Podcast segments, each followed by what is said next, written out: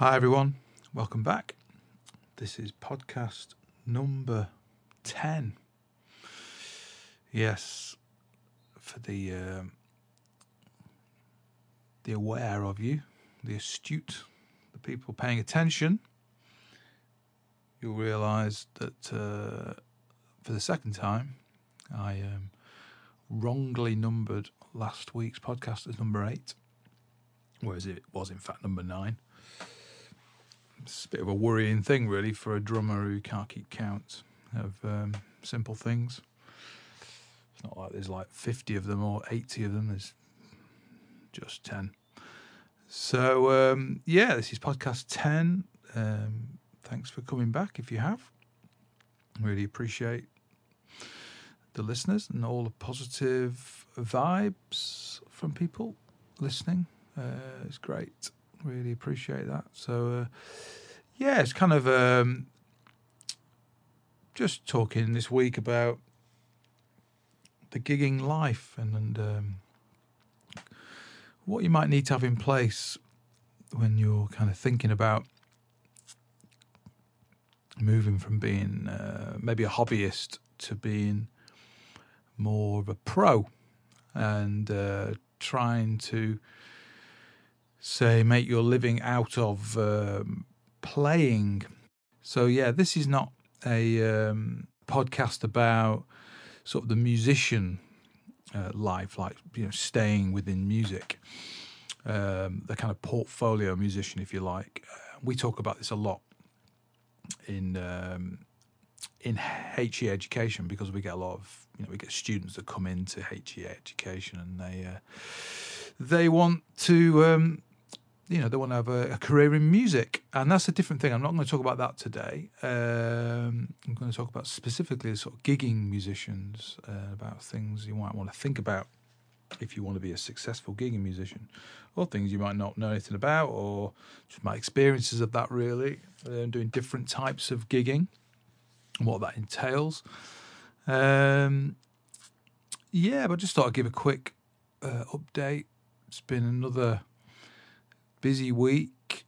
Um, I had one of those weeks this week where last couple of days been playing um, with a couple of people I've never played with before, and uh, I was sort of reflecting in the moment, playing. Uh, particularly yesterday, it was quite a, not a stressful gig yesterday, but it was a gig that was one of those where I was walking down the corridor uh, towards the room we were playing in, and I was just thinking to myself, um, I've got no idea what's going on, uh, really. Um, I mean, in, in, a specific sense, not in a holistic sense, because you know, uh, I was playing with uh, so on Friday, I did a gig, um, little small gig somewhere, just sort of for nothing really. You know, just one of those gigs where you're. Uh, it was like a bit of a warm gig for yesterday, really, with uh, the sort of quartet. And I was playing with somebody, um, bass player called Steve Berry. I've known for a long, long, long, long time, and I used to play in Steve's trio, and I've done lots of projects with Steve and played a lot of his music and stuff. And great guy uh, great bass player, and uh, so I hadn't seen Steve for a while, which was nice. But it, the the other two people in the band I'd uh, never met, and uh, I'd kind of ended up doing this gig because the gig that I had yesterday. So I'm talking about Friday. This the, the gig I did on Friday was this gig where I met these two guys for the first time. But the gig yesterday on Saturday was a funny one. I have a a good drumming friend called uh, Errol Roberts, who um, some of you listening may know. He, he's lived in Manchester for a long, long time. He did live in London for a while.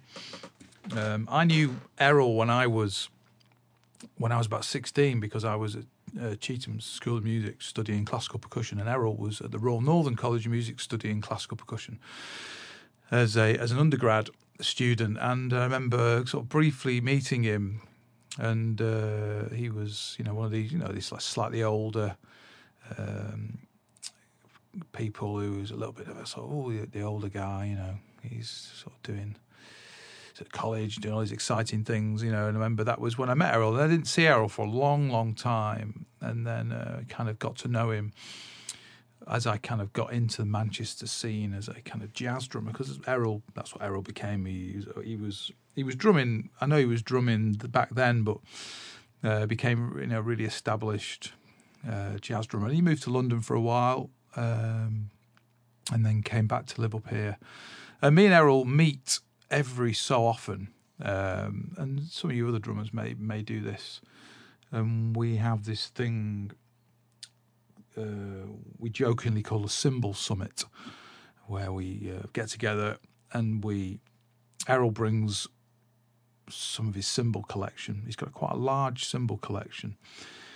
Um, and we sit for an afternoon and, and talk about just everything, whatever really, drums, nonsense, cymbals, play some cymbals, normally swap some cymbals.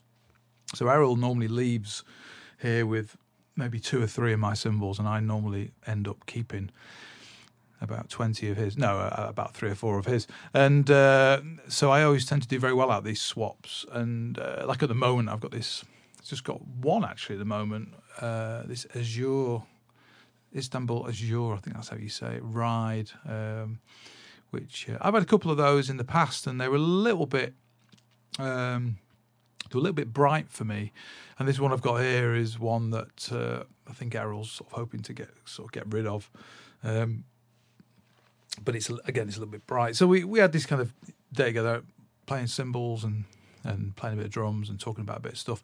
And right at the end of the day, he said, "Oh, can you do this? Um, I might need you to do a gig for me. Uh, it's it's way way over in uh, in February, and this was in October, November last year.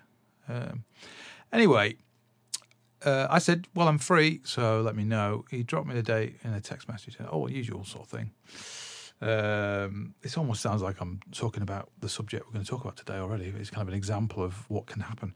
But so what Errol then did is I think he, he just sort of mentioned to the people I was playing with that I could do the gig, and then I never heard from him again. Then I got this message from the band leader uh, who was uh, who was kind of uh, putting the gig together, asking if I was available to do this gig, and I, I already had it in the diary, so it was one of those bizarre things. So yesterday was yeah, it was uh, the Friday gig. Then happened came afterwards as a sort of subsequent thing where the the band leader decided he got this little opportunity to play together with the piano player who I'd never met, and uh, and do uh, just do a little gig just just to kind of you know it's nice to just play together before you do um, what was yesterday was quite an important gig um, with a great singer called Tina May, who lives uh, down in London. And I've worked with Tina a few times, and she's brilliant, um, super nice person, and brilliant singer, great musician, you know. And um, but it's always one of those gigs where you're um, you're handed like a pile of music, and uh, you know it.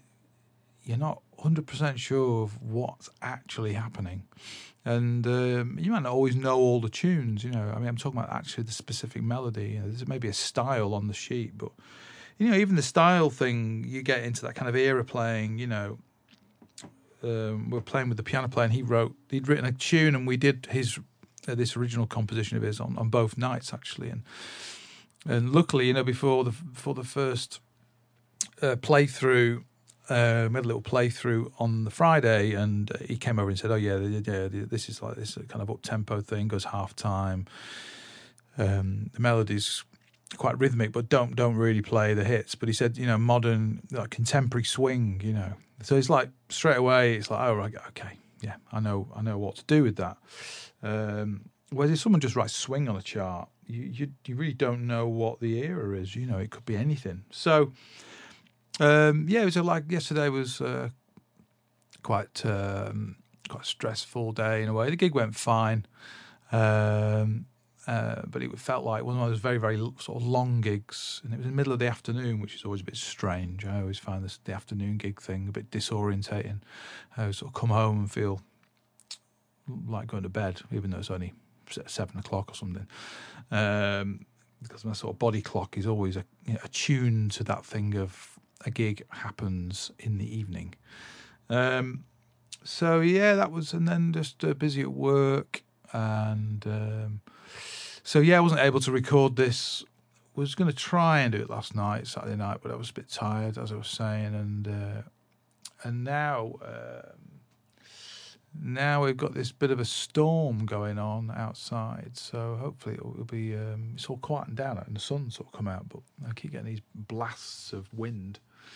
Um, so yeah. Anyway, so um, that's about it with the news. Really, not much else to say. Busy week next week as well. The thing that's nice at the moment uh, this kind of ties into the, the, subject of today as well. Is the thing that feels nice for me at the moment is I feel like I'm playing a little bit more, which is great. So I've been I spent quite a long period of time uh, for different reasons, some uh, personal reasons, and uh, some just because of um, sort of a situation, really. But um, a lot of it was mainly due to kind of personal choice of of not really playing very much, um, uh, and doing quite a lot of practice, and that's been it's been quite nice to have that opportunity to step back. Um, I was talking to a drumming friend of mine a few years ago, um, and he was telling me a story about uh, a guy that does some teaching for him on um, on these um, summer schools that he runs occasionally, and this guy, um, he was telling me that this guy gave up for a year. I mean, I mean, to- he completely stopped playing gigs. Said said didn't say yes to anything, and uh, the reason why was basically to practice. And sort of secretly, I've found this idea uh, really rather appealing um, in in one way.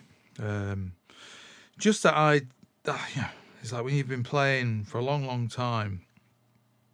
Sometimes it, it just feels like it's a nice idea to have a bit of a break from um, from the sort of pressures of having to kind of um, be who you are, you know, and uh, what's expected of you as a player. Um, and it's a kind of double edged sword, I think, because obviously you develop yourself um, to play how you play. Um, and then people uh, gravitate towards you and you gravitate towards them and they use you because they like the way you play. And some people who, you know, not into the way you play, they, they don't use you and that's fine. And that sort of stuff I've already talked about um, in some of the previous episodes. Um, but sometimes um, I get I just get bored with myself. Really, you know, it's like I've been playing a long, long, long time. I've been playing longer, uh, twice as long now as um, as in my life as as the time I've not been playing. You know, started at twelve, and uh, it, it's actually three times longer now. Um, thinking about the maths of it actually for a second, yeah, I've been playing of, the, of sort of my life so far. I've been playing three quarters of it, which is you know brilliant and a, a real privilege, and uh, it's great. But sometimes it does feel like you just want to kind of have a break from going out and doing gigs and playing the way uh, you've always played, and uh, and I sort of, yeah, I've thought about this idea of sort of just stopping playing and just um, not saying to people, "Oh, I've given up," but just not being available for gigs for a while, you know. And uh, I mean, it, that does have a detrimental effect upon your um, on your on your career. Of course, people don't constantly ring you and just keep ringing and ringing and ringing you.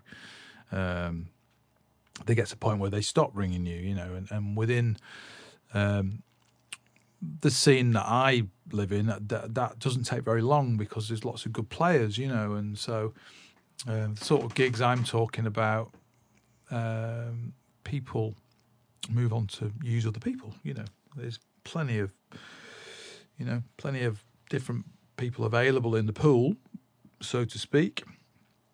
Um, so and, and yeah, and it, and it affects some longer term projects that I'm involved in because there tends to be um, a bit of hiatus, you know, in some of those projects. Like these people I've worked with now for, for say ten years, and we can go a year, eighteen months, and um, and be in communication with each other, but not be playing any music together just because of the nature of the project. You know, p- people go off and do different things and and there's sort of different stuff going on with you know with record releases and doing you know sort of collaborative projects with other people or solo projects and then the band project starts again and then it the band project gets shelved um, for a while because other things happen. And so in in a way um, if I was just working you know on two or three projects like that the, the opportunity to actually to have a bit of a break from playing, you know, four, five, six, eight months or something would be quite easy. But uh, the nature of what I do, uh, that's not possible. So, uh, and then there's also sort of professional um, obligation or pressure, or um, it just feels to me like if, uh, like I teach um, you know, help, mentor, whatever you want to think of it. Um, the kind of teaching that I actually do is is more of the latter because it's you know you, you're I'm dealing with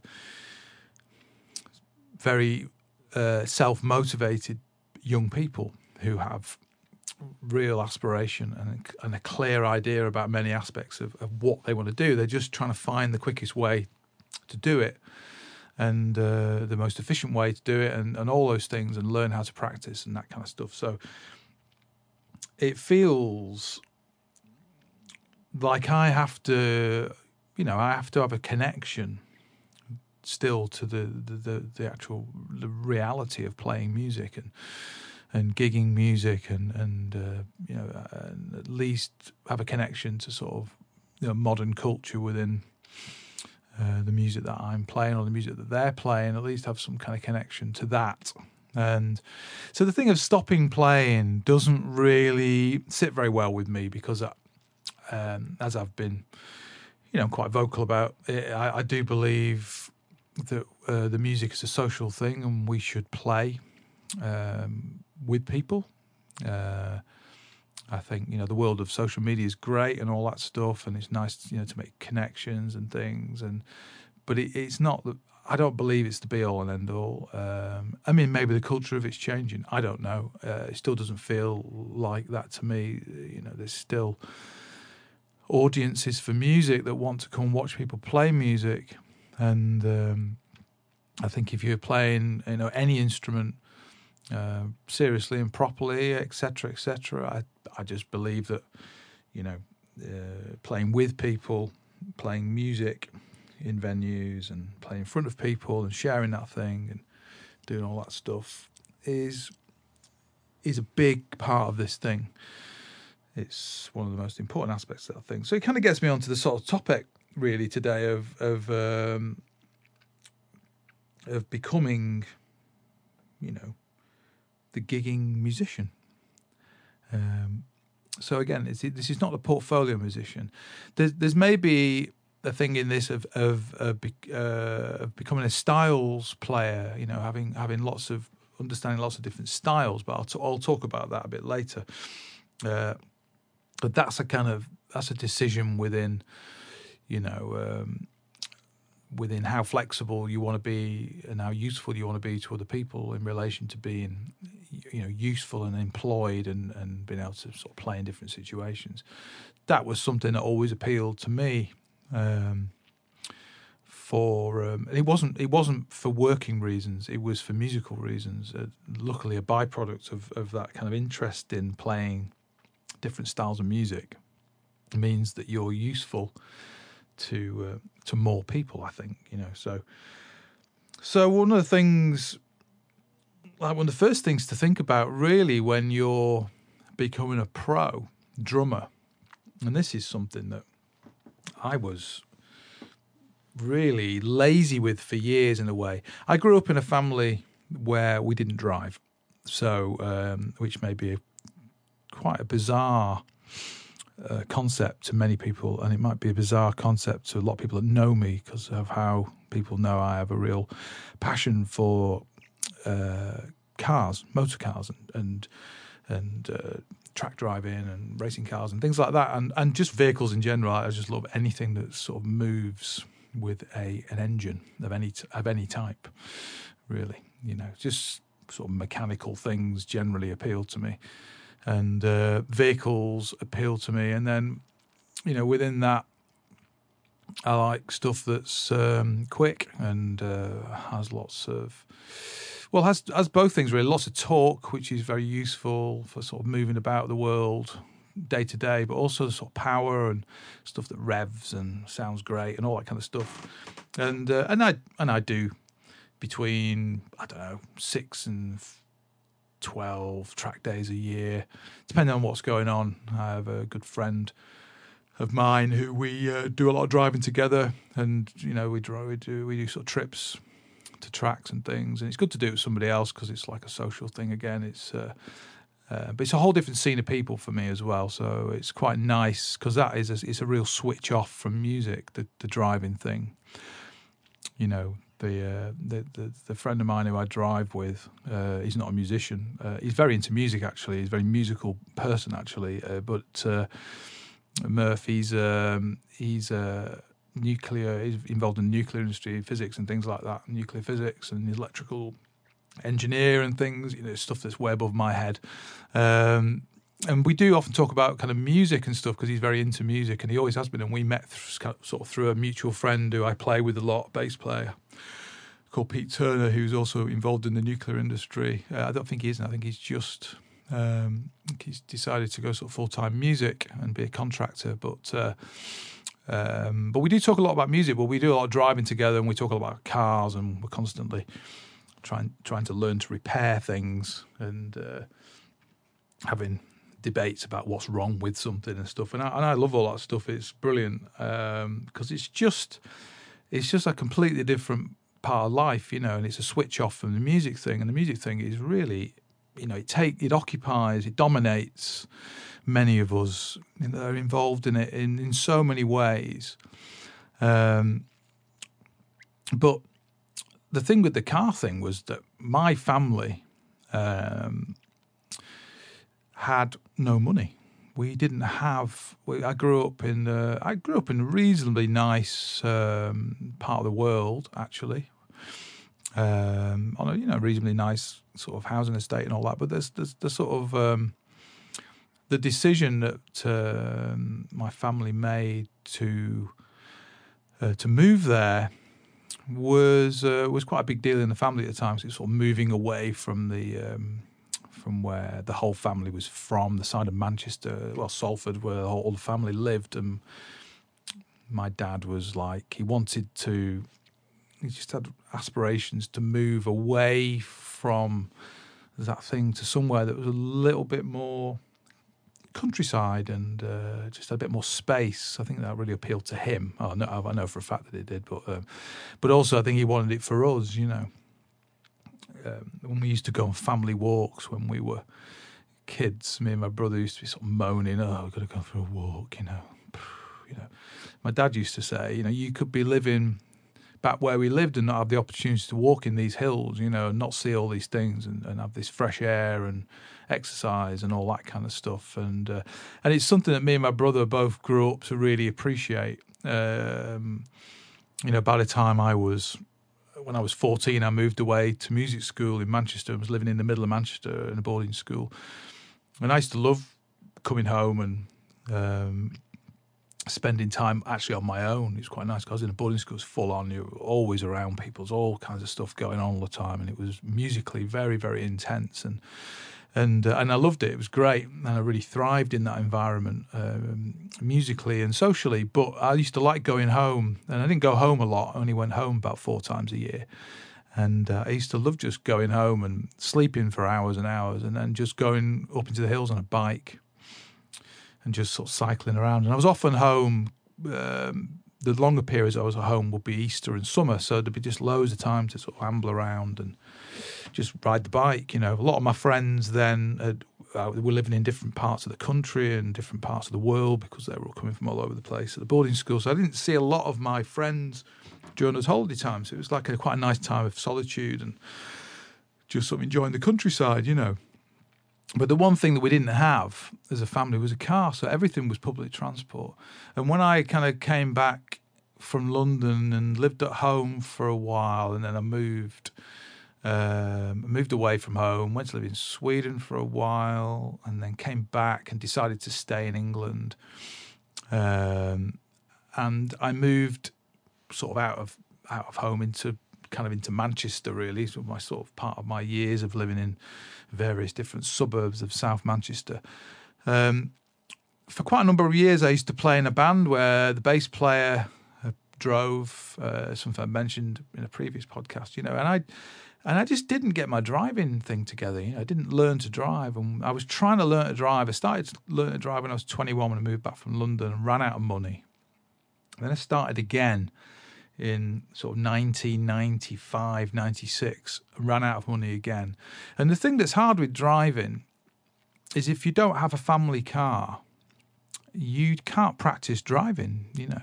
I mean, I even bought in 95, I bought this little Fiat Uno, this car, and I had it insured. My dad paid for the insurance on it. And uh, I used to go out with a mate of mine, you know, just with, with the L plates on, just trying to practice driving. Um, but it was just so hard to sort of, if you haven't got somebody all the time who'll go out with you and help you out, and, and if you've got the money, you know, I was just had no money at all during all that period. Really, nineties was a very poor period, uh, and then when I eventually sort of moved to Manchester, um, in kind of 96, 97, uh, well, sort of well, well, mid, late '95 it was actually. Um, that was sort of the end of the car thing for a while. I, I, I sort of abandoned this car. I couldn't afford to run it. Um, and then I was just gigging for nothing for years, you know, and just kind of scraping through. Anyway, by the by the end of by 1998, just after New Year, I came back and I did my driving test and I passed first time, which I'm very proud of, and uh, had um, had a couple of really good instructors at the end of my kind of learning to drive period uh, through the, the BSM, the British School of Motoring, which um, they were really good instructors. One was um, this lady; she was brilliant, and she had this great way of sort of of being able to be uh, aware of stuff going on around you, but not not distract you from the the, the sort of job of driving. And um, and then she left, and I got another instructor. This guy who was really good. He was a bit like her, and he was just very sort of methodical, and it really appealed to me. He was, you know, and just never got into any things in the car. Sometimes, you know, with instructors, I always hear hilarious things of people that fall out with their driving instructors because they're shouting at them or, you know, or sort of disagreeing about X, Y, or Z because the instructor's always right, you know. And uh, I, um, I don't, I, I don't do too badly with instruction, um, but I don't do too, I don't do very well being told off. So um, I found these last two instructors were great because they were good at instructing, and and they I found a way of not telling me off. So therefore, I was never kind of reacting to this being told what to do in a way I didn't like, you know. And it's important to find people like that. I think you know, even in, in teaching, when you're when you're going to study with somebody, you've got to try and find somebody that has that way of understanding the way that you need to be told how to do something or helped with something. Anyway, I passed first time, and and uh, that was great. And then I had this realization just after then, and this was like really late in my development. You know, we're talking I was 28 uh, by this time. Oh, 27, sorry, I was uh, 28 in that year, but just turned 27. Uh, that I just had this realization that wow, I can go anywhere now on my own. You know, I've I've I've learned to drive, and it was something that I'd never had in my childhood and growing up in the family. We never had a car, so everything was public transport. I was so used to traveling public transport. And then I'd been gigging for two years, two or three years with this same band that um, where I was being driven everywhere, and um, and finally I got this thing where I, I learned to drive, and then suddenly I bought this car. I bought several terrible cars that were hilarious. All kinds of things happened, but I learned loads of things about cars, you know, as well, which was good. But um, I just suddenly loads of people started ringing me um, for do, to do all sorts of different gigs. You know, I just suddenly was like inundated with um, with with offers of you know gigging with people, um, and just that thing of just that one decision had made a huge difference for me because obviously a lot of people knew who I were, but I, I, I, wasn't really able to gig a lot of the time because I couldn't drive, you know. And uh, the couple of bands I'd been working with long term at that point um, were always coming, uh, very graciously coming by my house, picking me up and doing all things. So the driving thing's a big deal. And then what you realise um, is that you realise that you should be good at driving and, and I'll tell you why. Because you're a professional driver, really. If you're if you're a sort of jobbing musician playing kind of small jazz gigs, functiony sort of gigs, wedding gigs, doing all that kind of thing, just those kind of gigs, and you're schlepping your own gear around, the one thing that you need to be good at, apart from music and, and being on time and all that stuff, which we'll talk about in a minute, is being being good at driving because you're going to do a lot of it. Um, I have friends. I, I, don't do anywhere near this kind of mileage anymore, but I, have got friends that that do. Um, in the UK, which is a small country, we're not talking about North America here, where I know people drive over huge distances and uh, at the blink of an eye, 500 miles to go and see the mate Bob round the corner and have a brew and drive home again. You know, maybe slight exaggeration, but I know that you know, people that live in big on big land masses think feel very differently about the, the sort of road trip mentality of driving. Whereas in, in the UK, you know, I'm constantly hear people that moan about driving 40 miles, which is hilarious. But uh, musicians that I know do f- between 35 and 45,000 miles a year in the UK are really um, they're going to a lot of different places over not huge distances, you know. So they're really, really busy people. Um, and the average mileage uh, over here, a yearly mileage, I think is 12 for a commuter. And um, I commute now. I have a full time job. Um, I commute from my home in Bolton to Leeds, which is 50 miles exactly from where I, uh, from the house here to where I park. So I do 100 miles a day. Uh, I pretty much drive every day. Sometimes I work at home, but so I, you know, I'm doing 500 miles a week driving to work. Um, for us, for a you know a large proportion of the year, it's not all of the year because I get you know obviously holidays and I do work at home, especially uh, work at home more when I'm not teaching. So, so I'm sort of hitting that average mileage a year quite easily. You know, that's kind of what I do really uh, for the job. Um, but music, professional musicians are driving all over the place. Uh, and and I have more conversations with other musicians that I see uh, about cars than than probably about music. Uh, one of the reasons for that is because I know a lot of people know that I'm into cars, so a lot of people ask me a lot about things about cars, and a lot of it I've got no idea because I'm not a mechanic or an expert. Uh, but I do know bits and bobs about cars. Um, but it's also that thing of we're pro drivers, you know.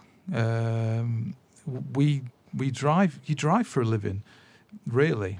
If you think about doing a two and a half hour gig, that's uh, you know 150 miles away. In in the UK, with the state of our motorways and how slow everything is, and the road, constant roadworks and average speed cameras and traffic jams and it's just a bit of a joke, really. You know, you're driving in the day. The best time to drive in the UK really is is in is is in the late evening and the night. You know, and through the night. Even though a lot a lot of motorways do close because they're constantly trying to fix these bloody things and uh, do roadworks and all kinds of stuff. And but you know, generally, uh, if you're driving after 8 p.m. all the way through to say 6 a.m. you pretty much can do stuff in, in the in the time that actually so you know so to speak God intended you know like actually the time that it generally takes you know um, but any other time it, it's taking you you're adding a good 50% maybe 100% of that time on and so if you're doing like a two and a half hour I mean I'm talking about like set you know, getting in and setting up to to finishing the gig thing, five hours out, five or six hours outside that time are in the motor car driving. You know, so you've got to get used to this idea of being a driver, uh, and uh, I'm very lucky because I enjoy driving. I I always enjoy driving, uh, even just getting in the car any anywhere in any in any car as well. Just I just enjoy driving, you know. So uh, I don't mind driving to work. I decided to you know to live 50 miles away from where I work, which um, doesn't sound very far, but it's a pretty hideous journey most days uh, because of, just because of traffic and volume of traffic. It's a very busy commuter route across the Pennines in the UK. Um, but I enjoy driving, so it it doesn't bother me that much. I, I, like to listen to things in the car, listen to podcasts, and just um, listen, occasionally listen to music, but mainly listen to podcasts and just you know just sort of have a bit of chill time really, um, and just get the cruise control on, you know, and just uh, make your way through the traffic. And that that's the thing of, of going to gigs is is that you've you've got to be into driving so if I was going to give anybody any advice about being a gigging musician, is you get your driving chops together. There's a band that I, an artist that I work with, and we do um, when we work together. We generally tour, we record or we tour, and uh, the touring is done on a kind of uh, on a. Um, well, it's done we basically uh, large splitter vans um, and a smallish, you know, crew of people, band and and uh, tour manager and uh, sound engineer, and uh, I always put my name down as a as a designated driver for the splitter van because doing long distances, and we'll do. Sometimes we'll drive from um, north of England down to south, kind of um, south of England, west of London, but and then we'll drive over to, you know, we'll drive over to Switzerland or something. And if you're sat in the back of, you know, just sat in the back of a van, and I don't sleep when I'm traveling, so, so the best thing for me, the decision for me is to be involved in part of that or all that journey of driving the van, you know, and uh, I just enjoy it it's just uh, you know another chance to drive something different, something interesting, or you know just driving something really.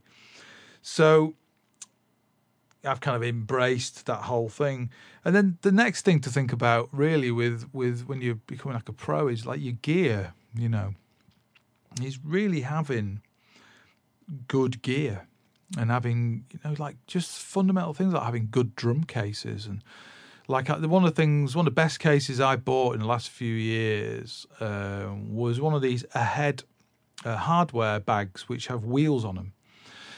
They're like a golf bag, really. They've got an extendable handle. And uh, I bought the first generation of it. It kind of fell to pieces on the bottom, and they, they actually replaced it for me for free, um, which was very good of them because I think they had a bit of a design flaw on the way in which they were put together.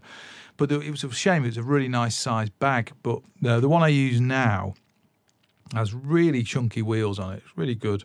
Uh, you can get the bass drum pedal in there, and it's great case. Uh, and you can kind of expand it, or uh, it's got these straps on it where you can make it quite a lot smaller than it is, so you can get it into the sort of boot of the car. The only problem with it is it's got where the wheels are, at the bottom, uh, in one way, it's great because it's really well made. It's chunky, but the second thing is it takes up a lot more space in the boot than the actual hardware takes up. Um, my favorite hardware bag, it was, it was, I had it until it was literally like it was like being eaten by rats. You know, it was a horrendous. It just fell to pieces in the end. But it was a rock. It was a protection racket. Um, bag, and it was the perfect size for sort of German saloon boots. And it was it's perfect square, and all the hardware went inside it perfectly, and it used to just fit in this great space. And uh, so when you think about buying cars, you know, like one of my favorite ever uh, drum car for moving drums around with was um, the first nice car I ever bought. Actually, was a Volkswagen Jetta 1.8 GT Um, it was a nice car bought for a friend of mine who was um, who was a bit of a tinkerer. He rebuilt, rebuilt the engine on it and stuff. And uh, and the Jetta boot, um, which became the Bora over, I think in the North America, the the Jetta name continued, but it was like the Mark. Um, it would have been the Mark II F Reg, Mark II Golf body, and the boot was an incredible boot because I could get with an 18 inch, 18 by 14 bass drum, 14 by 14 floor tom, hardware bag, a 13 by uh, five and a half snare. I couldn't get a 14, but 13, and, a, and the 12 tom and the cymbals. I could get all of it in that boot and shut the boot. So you could park up somewhere uh, with the kit, the whole kit in the boot, and it would all be um, hidden, you know. And I've never found a car uh, apart from I had a Volvo XC90 for a time. That's a huge vehicle. You get like an enormous amount of stuff in the boot and still have five seats. Um, you could get like a band's worth of gear, whole drum kit, guitar and bass amp and guitar and bass. And it's a huge, big 4x4 thing, you know, just a sort of mobile lounge, really, those things. And uh, and with the seats down, I could get I could get three drum kits with the 24 bass drum in the back of that thing. I remember going to record uh, for Tom McRae years ago, down going all the way down to Wales, down to this residential studio, and I took loads and loads of gear, and it was unbelievable amounts of stuff uh, that I got inside this thing. You know, uh, it was amazing for moving stuff around, and it's extremely comfortable to drive. You know, and um, and reasonably efficient and all that kind of stuff. Um, but quite actually ultimately quite expensive to run really because um, it was efficient for the size of what it was, but it wasn't efficient in relation to a normal car. You know, you get yourself a Skoda Estate or something, you do 70 miles to the gallon. It's you know, you're not even talking half of that in the XC90. But uh, but it's really important this thing of, of getting you know the right kind of gear and then the right car to put the gear in. You know but and he's having the right gear for the right gigs. So he's having the right kind of snare drums, you know, the right bass drum. You know, you don't turn up to do like a like a soul funk kind of gig with one of those silly little kits with a 16 inch bass drum. You know, I went through that. I had one of those Sonor Jungle kits for a while, and I was going through a bit of a period where I was gigging a lot, and I was getting a bit lazy with gear. I was getting sick of carrying loads of gear around, and I bought this Jungle kit, and I managed to get it all so it would fit in the boot of pretty much any car the size of it. And uh, some bass players I was playing with were just moaning at me, saying, "Yeah, yeah, yeah it's not really a bass drum, is it? It's, like a tom on legs, you know." And uh, and they were right. It's quite they're quite punchy, but they don't have the they don't have the bottom end. You know, that bass players like if you're playing those kind of gigs. You know, all right for jazz gigs and stuff like that, and tune it up quite high and you know blah blah blah. But yeah, I I don't think. Um, you know, playing on the yeah, doing rocky or funky soul solely kind of gigs we need some good bottom end, twenty or twenty two really cuts the mustard. Even eighteens I don't think work that well on those gigs. I, I don't use eighteens anymore. So I've kind of got four bass drums, 18, 20, 22, 24. That pretty much covers all the stuff that I do. Um, and uh, then like cymbals, you know, getting the right cymbals for the right gigs. Um, and that's not always obvious, but you know, it's just having a nice selection of cymbals. Uh, one of the things if you're getting into playing jazz is is you need to find a nice ride cymbal. You know, it's really important that you find a ride cymbal that's, that you can crash essentially, and that is not is not kind of two dimensional sounding. You know, very kind of high endy and sort of just cut for cutting through the music. Might work with a big band well. You know, Buddy Rich was famous for that thing of having who picking, hand picking, quite high pitched, sort of 20, 22 rides out because he needed that thing of them cutting through the band, you know. Um, but if you're getting into small group jazz playing, that sort of thing ain't going to cut it. People are not going to like your sound, you know. So yeah, just like getting the right gear is really important. Getting the right kind of hardware, hardware that's not going to break your back. I carried this collar lock rack system around with me for years when I used to have my DW kit I bought in sort of 1991 and uh, amazing set of drums and I used to carry the whole rack around with me but then I realized I could I could adapt the rack and make it much smaller and um, yeah, it was great, uh, but it was still really, really heavy. So then I basically um, changed all the the hardware on the on the toms and everything, and got all the Yamaha stuff. And for years, I used uh, this single braced Yamaha hardware, cymbal stands, and I, I changed all the tom stem stuff over to to Yamaha stuff, and uh, and Yamaha single braced um, hi hat stand and the Yamaha bass pedals uh, and snare stand with the with the sort of you know the tilter that you can put in any, put any angle. The single brace one, the the, the, the lightweight one. Um, and uh, yeah, I'm not in any way sponsored by Yamaha, by the way. It's just I found that that hardware was the lightest, the best, most reliable, tough. Um, I've got these cymbal stands here. I've still got one in front of me. Actually, it's, it must have done four thousand gigs, if I think about it, easily. You know, and it's still fine. You still just put it up and it's fine, and it works. You know, the legs haven't got loose and all that stuff you know, Gibraltar stools, stool bottoms, Roc-N-Soc tops. I think that that's the best combination. I've got two Gibraltar uh, with the screw thread ones. You know, the ones that you just you, spin around. Um, amazing, just so well made. You know, and they just chuck them in a hardware bag, no problems. You know.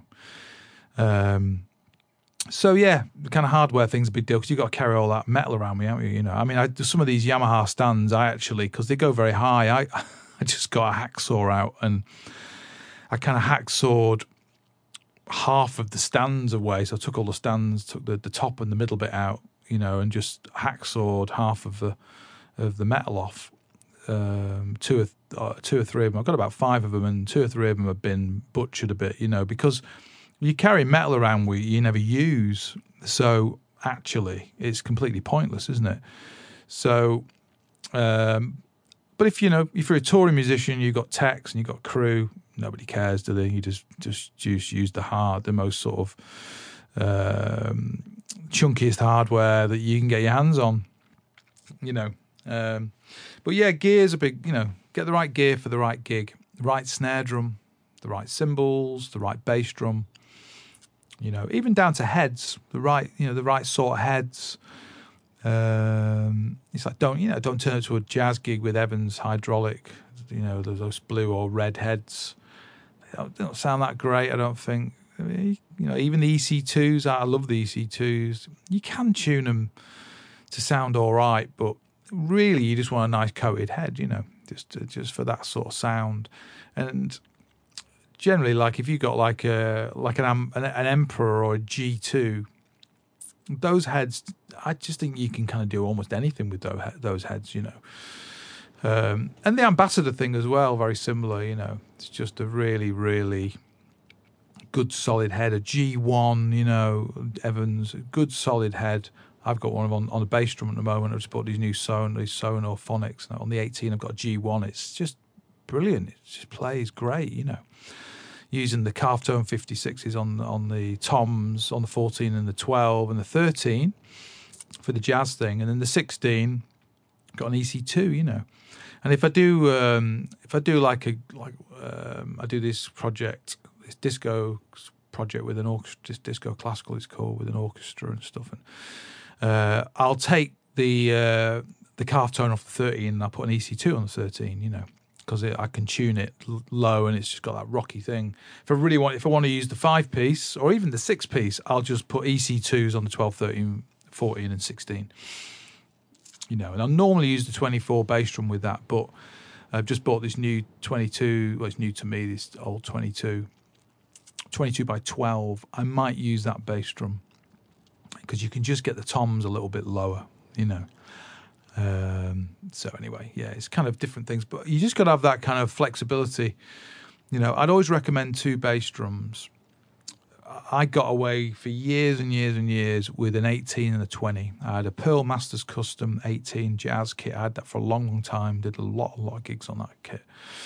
Replaced it with a Premier kit with identical sizes. Just um, it was just a slightly different was a different sounding kit, and I, I, preferred the shells of the Premier. It was the Genista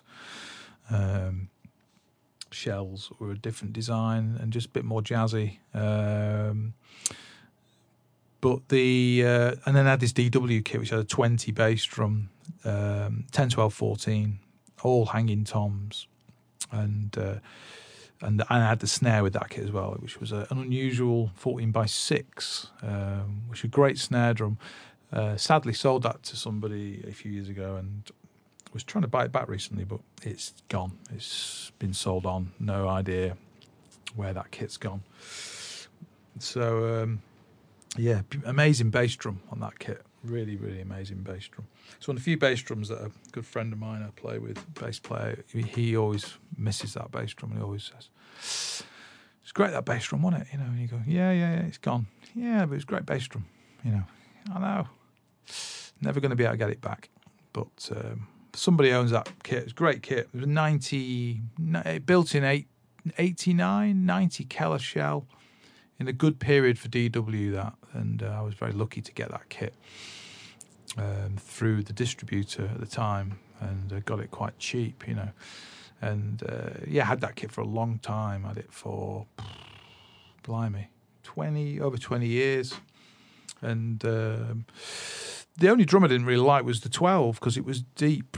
It was like twelve by ten. It was always a bit awkward just a bit too deep. If it had been, because um, the ten was was a ten by eight, 10 by seven, 10 by eight. It was it was like perfectly proportioned, you know. But the twelve was just a little bit, yeah, twelve by ten. So, yeah, gear is really really important, and the driving thing.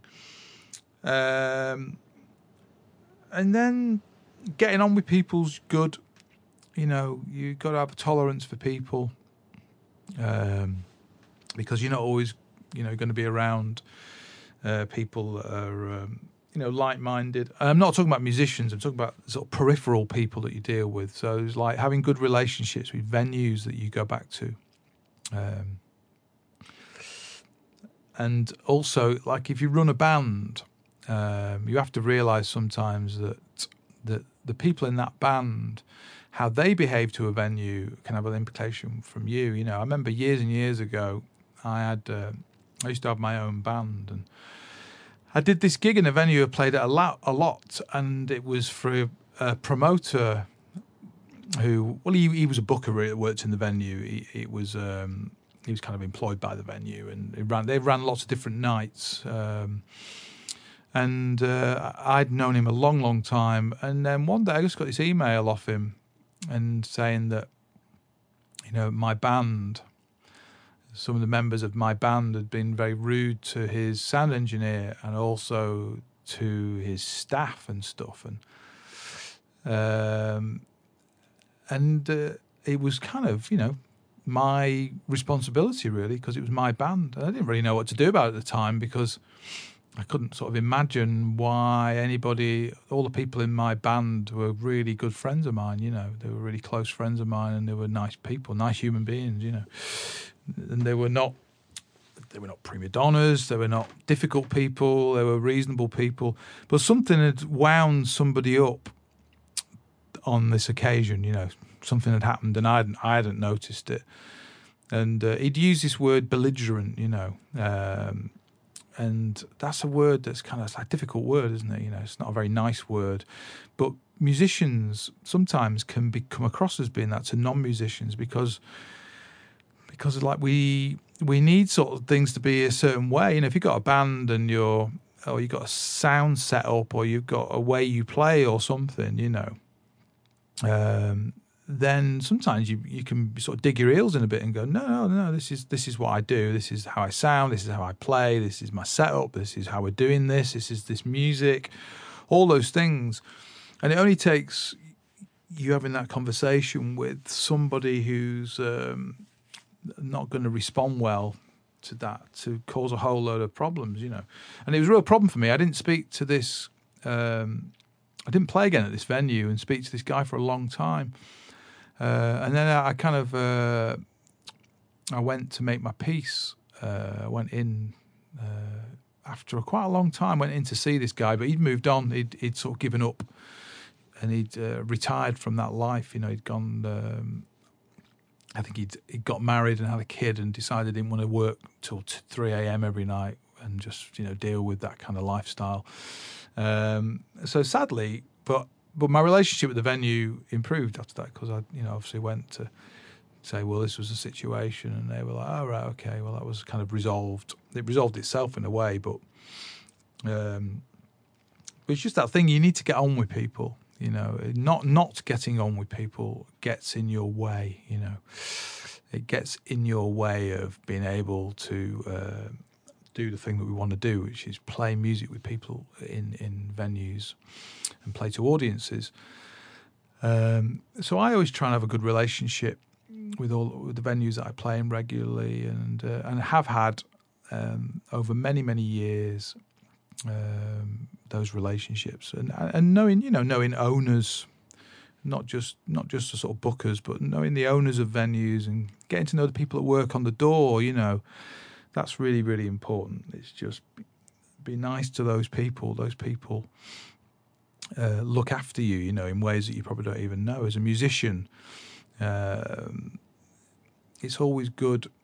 I used to have. Um, I used to play at some venues regularly, and uh, used to know the people that worked on the door, uh, and it was always really helpful, just getting in and out of venues, you know, because if you're, you know, if you behave you don't behave nicely to people like that, they just make your life very difficult, and it's completely unnecessary because um, you just want to get on with people, and you want as smooth. You just want things to be smooth. You know, you want things to be stress free. You might have driven somewhere for four hours, and it might have been a horrendous drive. And driving can be very stressful for, for all sorts of reasons. You know, these sort of lunatics on the road, and you know, just traffic jams and weather and just all kinds of stuff. You know, you might arrive somewhere and you might be way more tense than you imagined. You know, just on the edge of like a nervous breakdown or something. I don't know. You know, just feeling horrendous. And uh, if you're greeted with a smile somewhere by somebody that you you know you see infrequently, but you know knows you, uh, that can make a massive difference. But if you you turn up at a venue and you've had a thing with somebody, or somebody works on the door, or somebody works behind the bar, or the sound engineer, or somebody, then it's a bit of a drag in it because you're going from that sort of one situation of stress to another, you know. And uh, yeah, I mean, f- some people thrive on that stuff. I don't, you know. But I know, I know, I've known people in the past that just they don't care about that kind of stuff, and they kind of thrive almost on creating chaos around them. Um, but you know, I find sort of life's easier if it's everything's the opposite of that. And uh, so yeah, just get on with people. Get on with obviously people in the band that you play with, you know. But if you're playing with strangers, like I was doing yesterday and the day before, people I don't know. Well, I kind of know a bit now because I've played music with them and spent time with them. But you're meeting new people and stuff, then it's always a nervous thing about how you know what somebody's personality is going to be like, and are they going to like your playing, and are you going to like their playing, and all kinds of stuff. Are you going to be able to get on with them musically, personally, you know? Um, so you've got to really have sort of something about you. I think you know it's um, we learn a lot of life skills um, playing music because it's like the thing that I forget, well, actually, the thing that I am now involved in and uh, and I forget as well is that I go to a place of work every day, and uh, most days or weeks I see uh, a certain number of people, and uh, and what I forget is that for quite a lot of people who have a working life, that is their entire working life is that they go to a place of work and they see the same people every day and work with the same people and work in teams and or whatever and you know and uh, and have the same boss and you know blah blah blah. And when you play music it's not like that. You know you are not going to the same place every day. You are going to different places playing with different people and dealing with different people that run a venue or an event or whatever, um, working with different sound engineers, So all the time you've got to have this, got to have this kind of presence of mind about you about getting on with people, you know, and, uh, and it can be hard because we don't always feel like it, do we? You know, if we've you know stuff going on in life and you know for whatever reason going through some stuff, you know, uh, having the sort of patience of a saint, uh, so to speak, can be hard work sometimes, you know. So you might want to find, I don't know, some little strategies for just after you've done a long drive is, you know, try and be on time. Try, I always try and be early to gigs. That's my thing. I try and get there early. It's just something that I like to do, you know. Um, because one thing I can do is I can park up and sit for five minutes, just not moving, you know, and just sit for five minutes and and then I can get up and find out where I'm supposed to be, who I'm supposed to speak to, how do I get my stuff in, all that stuff without running around and sweating and being stressed and you know, and then and then get on with the job of work, you know, uh, forgetting of course that the three hour drive there was the job of work and the the three hour drive home will be part of the same thing, you know. So, anyway, that's kind of all that stuff. And that's the kind of practical stuff. Then there's the musical stuff, which I've not even talked about yet. I've alluded to a little bit, but um, but two things just sort of conclude this really to talk about that re- I think are really important. One is is if you really want to be a useful, flexible working musician, that's you know playing music for people. Um, and I'm not talking about doing the portfolio stuff like teaching and and and uh, running gigs and all those sorts of different things that people do as musicians you know, within the sort of wider spectrum of staying in the industry, so to speak. I'm just talking about someone who wants to play their instrument with people and try and earn a living out of it two things are two things are really important. One is is learn to read. Um, it's really useful. It's useful for you, and it's useful for the people that you work with. You know, it it's not rocket science. Um, there's lots of different ways you can learn to read. Uh, I have a few systems when I'm teaching to help people that struggle with reading. Um, and people struggle with reading for all sorts of different reasons, you know. Uh, I mean, there may just be some simple things of, of, like learning difficulties, like you know dyslexia or something, where p- people have uh, an issue with reading for that. But you know they can find strategies to overcome that, even just with coloured sheets and things like that. You know, but then there's like a way maybe of just uh, of being able to look at the, the sheet music differently and using your memory you know, like memory and recognition and, and sort of experience. So some of the things I teach is about sort of um, being able to get into the map of the part very, very quickly without re- without actually reading anything. Just looking at a lot of chart, like I was reading yesterday, and pulled this chart up and it was a tune I didn't know, a melody that I didn't know. I didn't recognize. I mean, I'm not I'm not great at remembering tunes by titles. I'm pretty terrible at that. And I know a lot of tunes. But you can say the name of a tune and I'd be like, "Oh, how's that go?" And then someone starts playing it. I'm like, "Oh, yeah, yeah, yeah, I know that. Yeah, yeah." But I was looking at a tune yesterday. I pulled it. There's a, you know, I had a pad of music and all the tunes had a chart um, some of them were were just lead sheety style charts, so the map, there's the map recorded melody. Some were drum charts that had some little kicks, hits, phrases, whatever you want to think about it, and form, you know, style and form. And I pulled this chart, I put it on the stand, and this was while uh, Tina was announcing the tune. So she was on the mic talking a bit about the tune, and I've got, I'm thinking, oh, she's telling a bit of a story here. I've got 30 seconds and in the 30 seconds, I'm looking at the chart, I'm counting the number of bars in each section. And it's just, it's dead obvious. It, it turns out to be four lots of 16, actually. Funny form, long form, but four lots of 16. So it's a 64 bar form, but it's all regular. Uh, and it was quite fast. It was kind of quite a bright tune, you know. So it's flying by. And that's, so that's like, But if you don't do that little map check while you're looking at the chart, if you don't do it and you're trying to do it in the moment, this is why you're trying to now play music with people in the moment. You know, you're trying to make do make something happen musically. You know, you don't want to sound like you just like dum jit dum jit, you know, ding digga ding digga ding, whatever. Just reading through a chart. It's like, you know, why would anyone want to come and watch that? You've got to have that vibe about you, of being able to be get into the get into the form, know what the form is, and then not read anything. And so this chart, and I was looking at the tune that was written out. I didn't recognize the tune. I didn't recognize the title of the tune, and it was fast tune.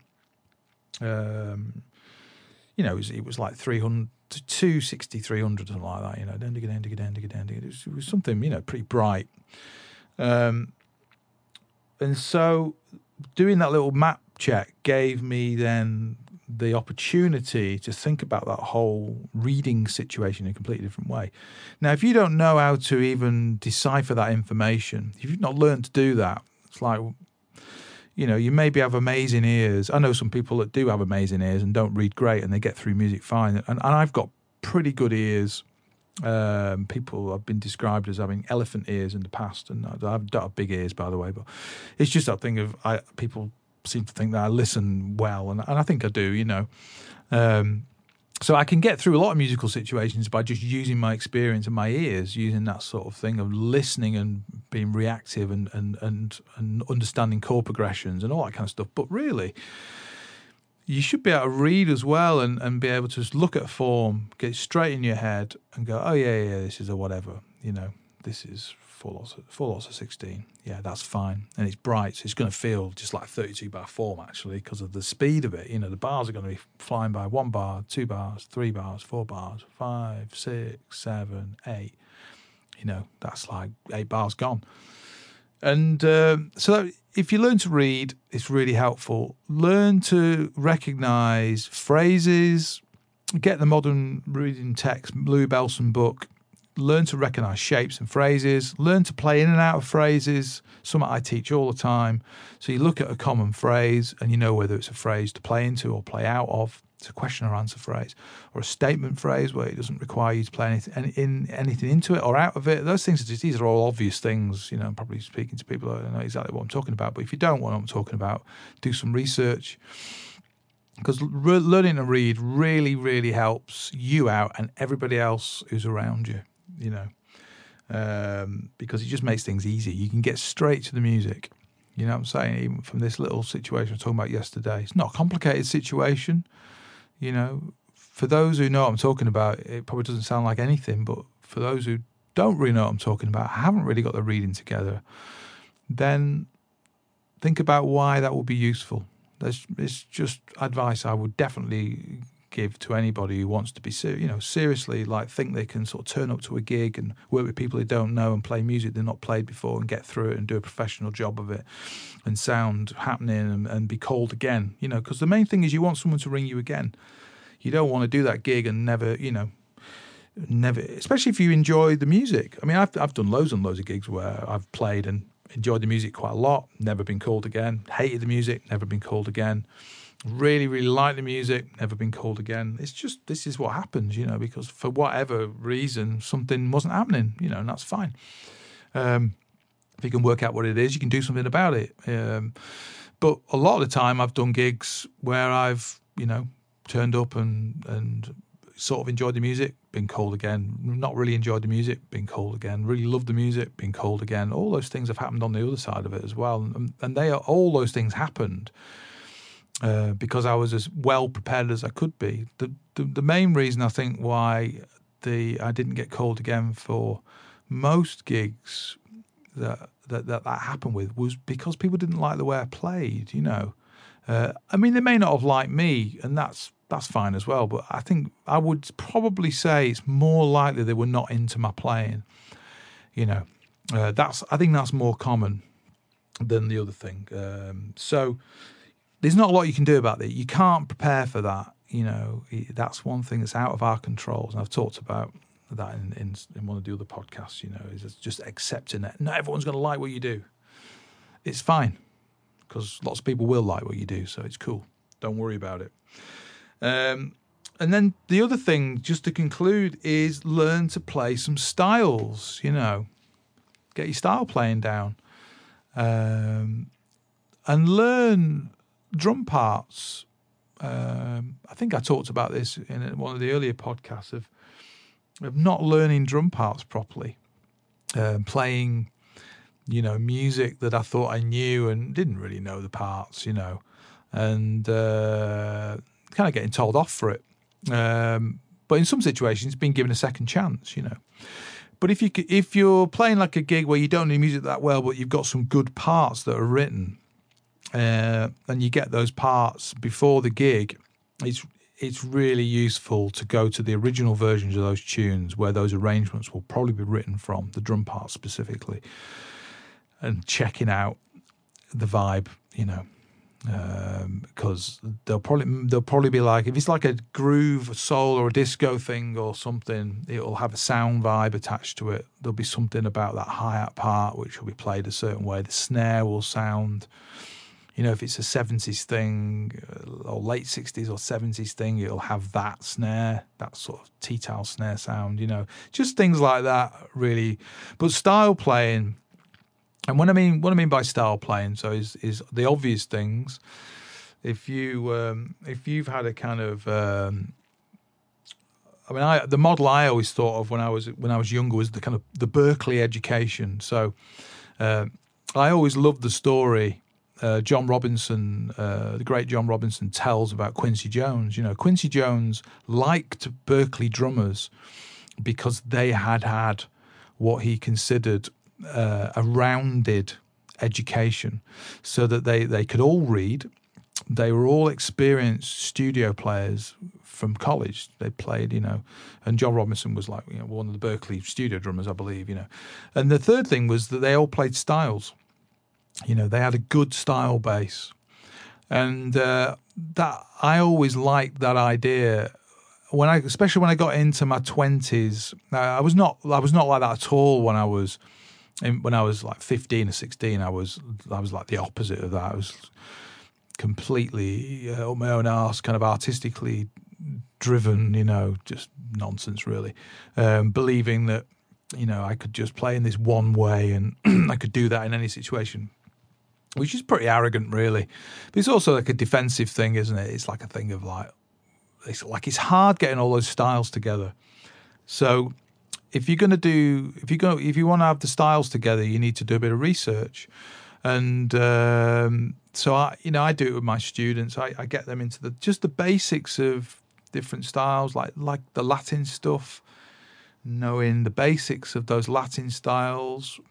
You know, I don't go into an exhaustive thing because I think that students that really get into that they go down a rabbit hole with it. You know, um, like the students that like that get into New Orleans playing, for instance. You know, I always do this kind of the basic New Orleans thing with the right, right, left, right, right, left, right, left, sticking, da da da da da, the Stanton Moore thing. You know, well, it's not Stanton Moore's thing, but you know, it's something I kind of got from one of his videos. And uh, but it's just that that sort of basic New Orleans rhythm, and then the sort of uh, that the sort of cascara thing played with a bit of a swingy thing. So those, that combination of those two stick-ins with a one, two, and four bass drum, boom, boom, boom, boom, and then having a little bit of rudimental language, you know, just those basic elements can get you through um, a kind of situation where someone says, "Let's play something in a kind of New Orleans style," you know. Um, I they've certainly helped me, and I've played with some you know some musicians that you know kind of know that music well, and they've always been quite complimentary about the way that I played that. So I kind of think, well, you know, but there's like some of the people I teach, they really they get really really into that music, you know, and they they know far more about it than I do because it they just get they just get to sort of get to really love that kind of vibe, you know. I really like Brazilian the sort of samba and bossa nova stuff. I love that feel, and so I've kind of got a bit more into that kind of vibe. Uh, I know a little bit about Central American styles and, you know, Cascara Tumbao and Songo and Rumba and, and then, you know, all the other kind of styles like um, like Cha Cha Cha, Beguine and things, just the sort, sort of those kind of dance styles. and then the swing stuff, different swing tempos for you know for uh, different kind of dancing, but also for era playing, which I've talked about. You've got to do your kind of research with era playing. Obviously, learn to play with brushes, um, those kind of things. They're all really useful, um, and different sort of funky styles and soul kind of grooves, rocky stuff. Try not to sound too rocky when you're playing funk, you know. Uh, that's kind of people get that. I, have definitely got that wrong in the past, you know. So just yeah, get into the styles. Styles is really going to help you. Get into the reading. It's really going to help you. Get on with people. It's really going to help you. You know, um, enjoy. You've got to get into driving. You're going to do a lot of driving. There's nothing you can do about it. If you hate driving, do something else or get into driving. Go and have some lessons. I did. I had some lessons with with um, not. I don't mean just driving lessons. I mean some uh, like advanced driving lessons. Just uh, I went to see a guy who who taught the police. Uh, I had a, a, couple of different people, and then I've had a lot of instruction on the track. You know, which is a different kind of driving, but it, it all helps you kind of uh, just you kind of control the car and be more relaxed when you drive, more confident when you drive. You know, because a lot of driving fatigue, driving fatigue, a lot of it is about is about actually being stressed and not being confident. You know, so uh, and then just gear, yeah, have good gear. You know, don't turn up to gigs with with terrible gear that sounds awful because you know people ain't to want to listen to that. They just don't want to hear it. You know, it's like drums. Yeah, people are always set. Up, people always say, "Ah, oh, drums are so loud." You're you're always you're always sort of almost starting to fail in some situations. I played years and years ago. I used to play with a lot of people who used to say, "Oh, the drums are really loud." They weren't even listening to whether the drums were loud. or Not they just had this kind of preconception that drums were loud. You know, I can play pretty quietly, and uh, and you just turn up and you you like as soon as you start playing, people will be already kind of you know moaning about it. It's because it's because it's kind of preconception. So the better your gear can sound, and the more controlled you can kind of play.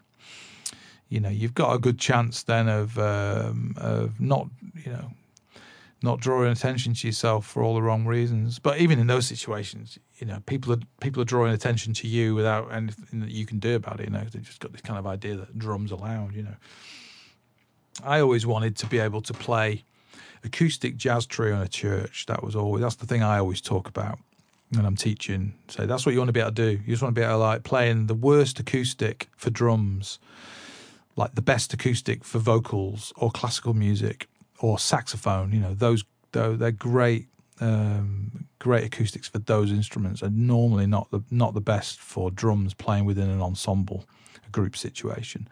So being able to control your sound enough so that you can play comfortably in that situation. And so if you can play with an acoustic piano trio, like a piano, like a grand piano with no PA and a bass acoustic in that situation, then I, I don't know whether there's a harder situation to play in. But apart from something that's super loud, you know, like that, the other extreme is is is is certainly as hard, maybe even harder. You know, playing very very loud music and playing very very loud music for two hours or something. I mean, that's something I've never got together and is not. Is, I've just never had the opportunity anyway. But if I was asked to do a gig like that, I'd probably have to, you know, go on a diet and go into training. You know, um, because the people that play that music are just incredible. The, the stamina is, you know, and, and super technical, super relaxed. You know, it's um, so yeah. That's kind of the whole vibe, really. So that's kind of it. I've kind of rambled on. Uh, it's like I, I, was, I said today I was going to do an hour and I'll do 45 minutes. This will be a shorter one. Yeah, it's like an hour and 15. So, um, brilliant. Well, that's kind of it for this week. Um, have a nice week and um, yeah, hopefully uh, I will um, be able to get something else done. I've got quite a busy week next week. Um, I'm hoping to be able to do this though on the on either Friday or Saturday, so get back on schedule. So um, yeah, but um, maybe see you then. So uh, have a good week, and yeah, bye for now.